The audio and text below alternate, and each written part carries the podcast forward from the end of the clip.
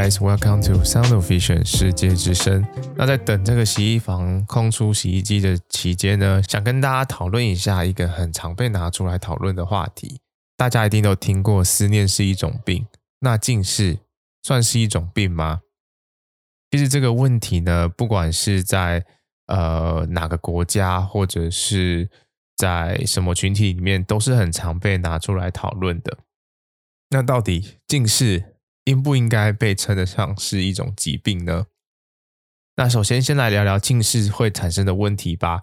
其实一般的低度的近视或是中度的近视，也就是说你的度数是在呃五百度以下的，那它其实就是造成你生活上的一点点的不方便，因为你可能需要佩戴眼镜，需要佩戴隐形眼镜，或是做任何其他去矫正的方式。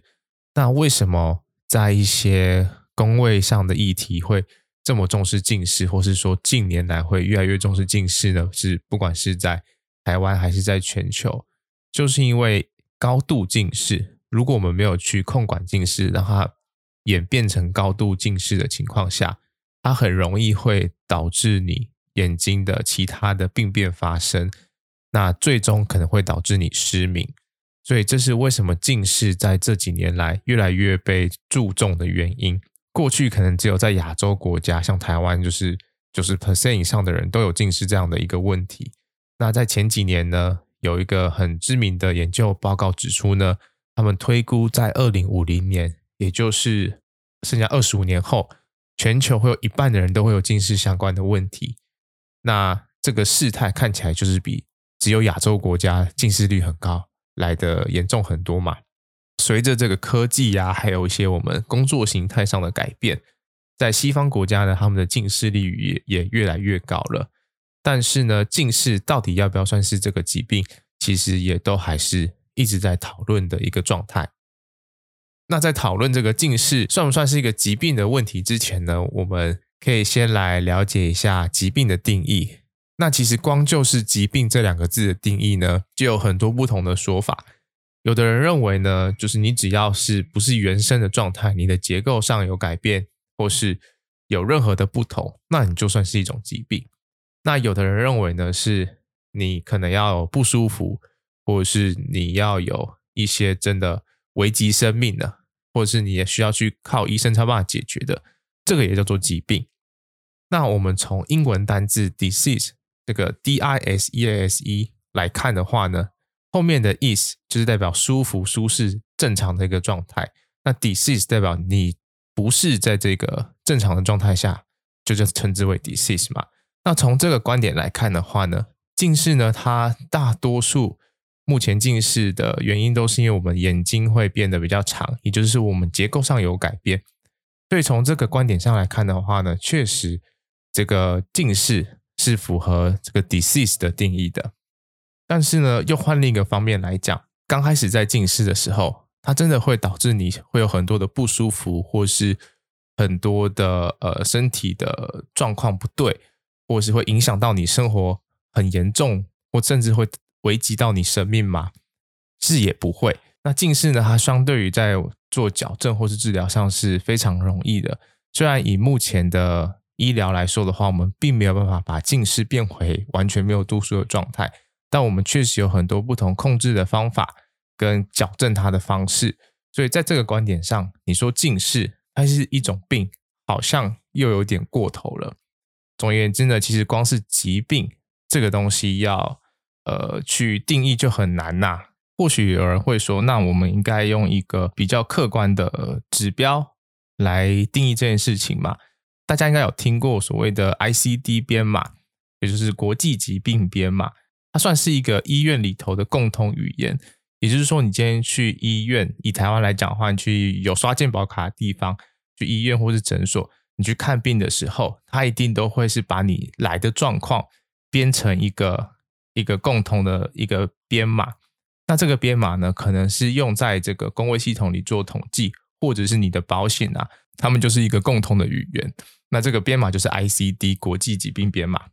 那近视呢，它确实在 ICD 里头有一个它专属的编码，但是如果你仔细去看的话呢，ICD 里头呢，它其实还有很多的子分类。除了 disease 这个分类之外呢，有一些项目它是被编列在 disorder 的。那除了近视，其他像是远视、散光，甚至是老花眼，这些它都是有相对应的编码的。不过它们都是规范在这个 disorder 的情况下。所以你说 ICD 里头全部都代表疾病吗？其实并不是。我个人认为它就是一个共通的语言。在医院里头，我们需要一个共通的语言，或者是说在保险里头，你需要有一个呃相对应的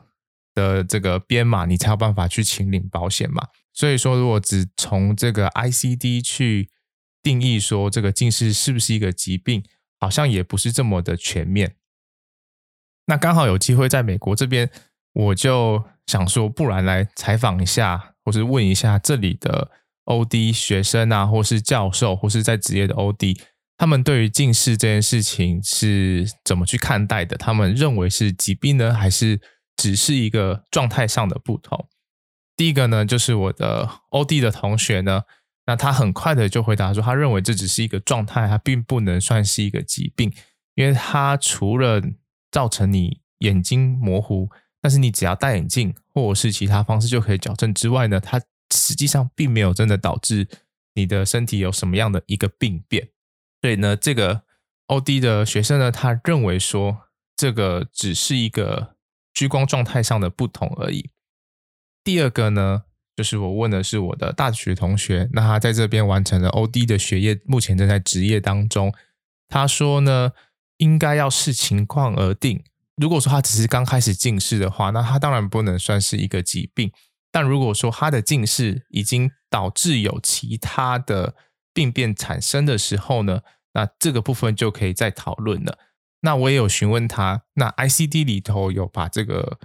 这个近视编一个码，他怎么去看这件事情？他说，就算他有编一个码，在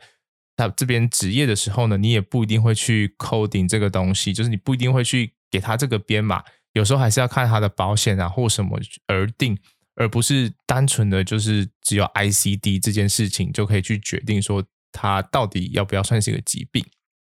所以他有提到，还有还需要考虑到这个保险的部分。那第三个我问的呢是一个 OD 的教授，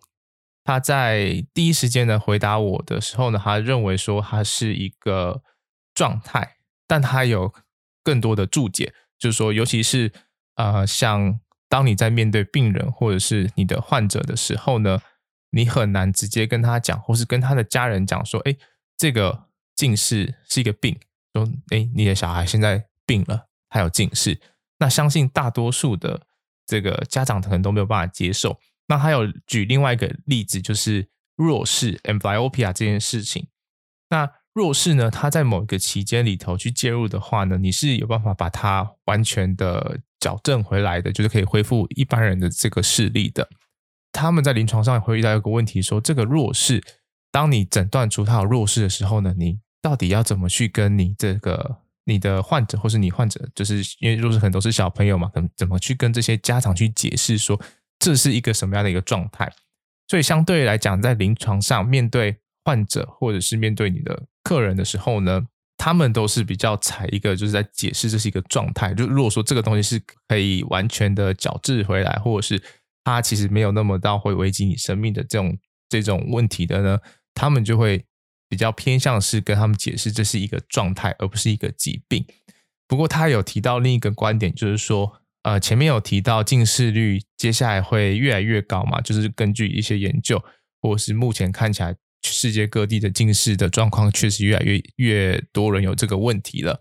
或许在未来呢，临床工作者可能需要把近视当成一个疾病去做更更这个积极的预防。也就是说，这是一个意识方面的问题。当你认为说近视它只是一个状态的时候，不管是患者还是客人，还是呃临床工作者、验光师、视光医师等等，可能都会。采取一个相对比较保守的状态，或是比较没有那么积极的状态。但是如果说你把它看待成一个疾病的时候，不管是哪一个角色，都会采取更积极的方式去把这个东西给控制住，或者甚至是在研究方面可能会更积极的想要去找出方法，去完全的把这个近视这个问题给解决掉。所以这是他提出的另一个看法。那第三个他提到也又是回到这个保险的部分，其实美国人呢，他们对他们的这个保险制度是非常的不满意的。那当然可能跟有些国家比起来已经是不错的，但是还是有很多不满的地方。那比较特别的一点就是他有提到这里的看医生你要所谓的医疗保险，但比较有趣的事情是这里的医疗保险里头是不包含眼睛跟牙齿的。也就是说呢，在临床上，如果说你在外面做这个眼睛的检查，然后你可能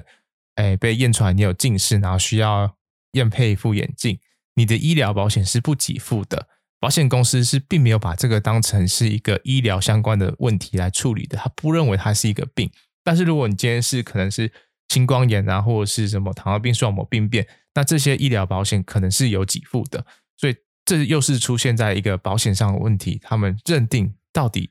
到什么样的程度才算是疾病？所以他他就是他就很趣味的说，你看，就是其实在这里，眼睛跟牙齿，即便它是都是你身上的一个器官，但是他们是并没有被规范在医疗保险里头保障里头的。你要有这些呃给付呢，你是需要有额外的保险，是专门保你的眼睛相关的健康跟你的这个牙齿相关健康的，你才可以得到相对应的给付。那最后一个呢？我问的是一个相对比较资深的这个 OD 的教授，那他刚好就是有教授我们一堂课，是在讲关于如何把临床研究的东西变成类似一个政策，就是你怎么把这个研究的东西转化成政策的这个课程。那我就去问他说：“这个呃，近视到底在这里大家是怎么定义的？那不管你是对患者是怎么讲。”或者是你们内部这个 OD 在讨论的时候，你们要怎么去讨论这件事情？共同点跟前一个教授共同点还是一样，就是当你在面对你的患者的时候呢，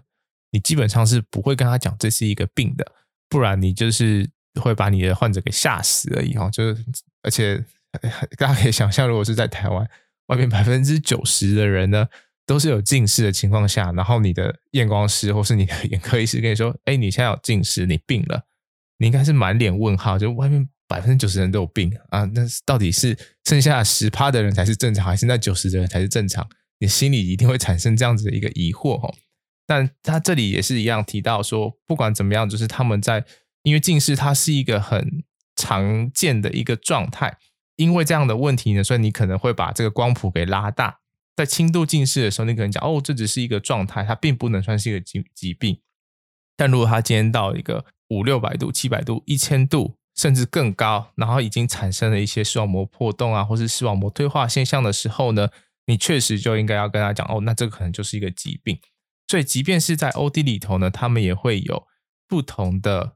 不同的认定的这个想法。那完全是取决于你现在要讨论的状态跟对象是谁。那以他自己个人的观点，他非常强调，就他以他自己个人观点，因为呢，他。是比较着重在怎么把临床东西推动成政策嘛？那以推动政策这个前提下呢，他认为应该要把近视定义成疾病。你只有把这个东西定义成疾病的时候呢，你才有才有办法去提高这个不管是民众啊，还是临床工作的临床工作者，他们对于这个问题看重的程度。所以，以他想要推动一些相关政策的观点来看的话呢，他会认为这是一个疾病。不过，他还是有强调，这只是他个人的观点。呃，也就是说呢，其实即便是在在美国这边呢，大家都还是很尊重说，其实对于近视到底要认为是疾病还是状态，就还是一个很开放的状态啦。那以我自己个人的观点来看的话呢，一般的近视我还是会比较会。偏向是跟人家解释说，这是一个眼睛状态上的改变，但是呢，会比较强调的就是说，为什么我们还是要重视？为什么你还是应该要呃定期的做眼睛相关的检查？为什么你呃不应该等到你的眼睛完全模糊的时候你才去做处理？原因就是在高度近视里头呢，你会导致很多病变的几率会增加嘛。对，我就会也用这样的方式去跟我的。呃，不管是客人、患者，或者是呃讨论的对象去解释。但当然，你在一些科学的文章里头呢，他们会把它定义成流行病或什么的，那就又是一个不同的面向、不同的讨论对象跟不同讨论的目的。所以总结来讲呢，我认为其实到底近视有没有一定要被叫成疾病，或者是有没有一定不是疾病，它其实没有一个正确的答案。你还是要根据对象跟讨论的。呃，主题来去思考这个问题。那第二个就是我很认同，就是政策这件事情。如果说你今天想要推动的是一个政策的时候，确实你把它说成是疾病是比较容易会引起大众的关心的，因为所谓的政策或是制度，最终都还是在你的患者跟你的工作者之间要取得一个平衡嘛。那如果说你今天推出的一个政策是说，呃，这个近视呢，它是一个，就是它就是一个我们很常见的问题呢，可是我们要解决，但所以我现在就是这个政策，就是说我们呃每堂课就缩短剩下二十五分钟，然后就休息十分钟，就是去从教育制度去改变，那一定不会有人理你嘛。但如果说你说，哎，这个近视它是一个病，然后它会。它会导致这个呃什么什么什么的，所以呢，我们接下来在这个学校的课程的时间安排，我们要有所调整。这样子确实是会比较容易吸引这些没有相关背景的人去投入、去参与这件这个议题的。所以在政策面上呢，就是它其实已经。不单单只有科学依据这件事情，或是医学上认定这件事情的，他还考虑到一般民众或者是非专业相关人员，他们怎么去怎么去说服他们去相信这件事情。所以从政策面上呢，你说把近视导成一个疾病，或许是比较容易的方式，但是不是一个比较好的方式呢？坦白说，我不知道。如果大家有什么想法的话呢，也欢迎可以留言告诉我。那最后一个就是回到保险这个部分，保险呢，它在医疗的系统里面呢，占了一个蛮重要的一个角色，就是保险它有没有办法给付，确实会去影响，不管是你的患者或者是你的医疗工作者，愿不愿意去做这个检查，或者他愿不愿意去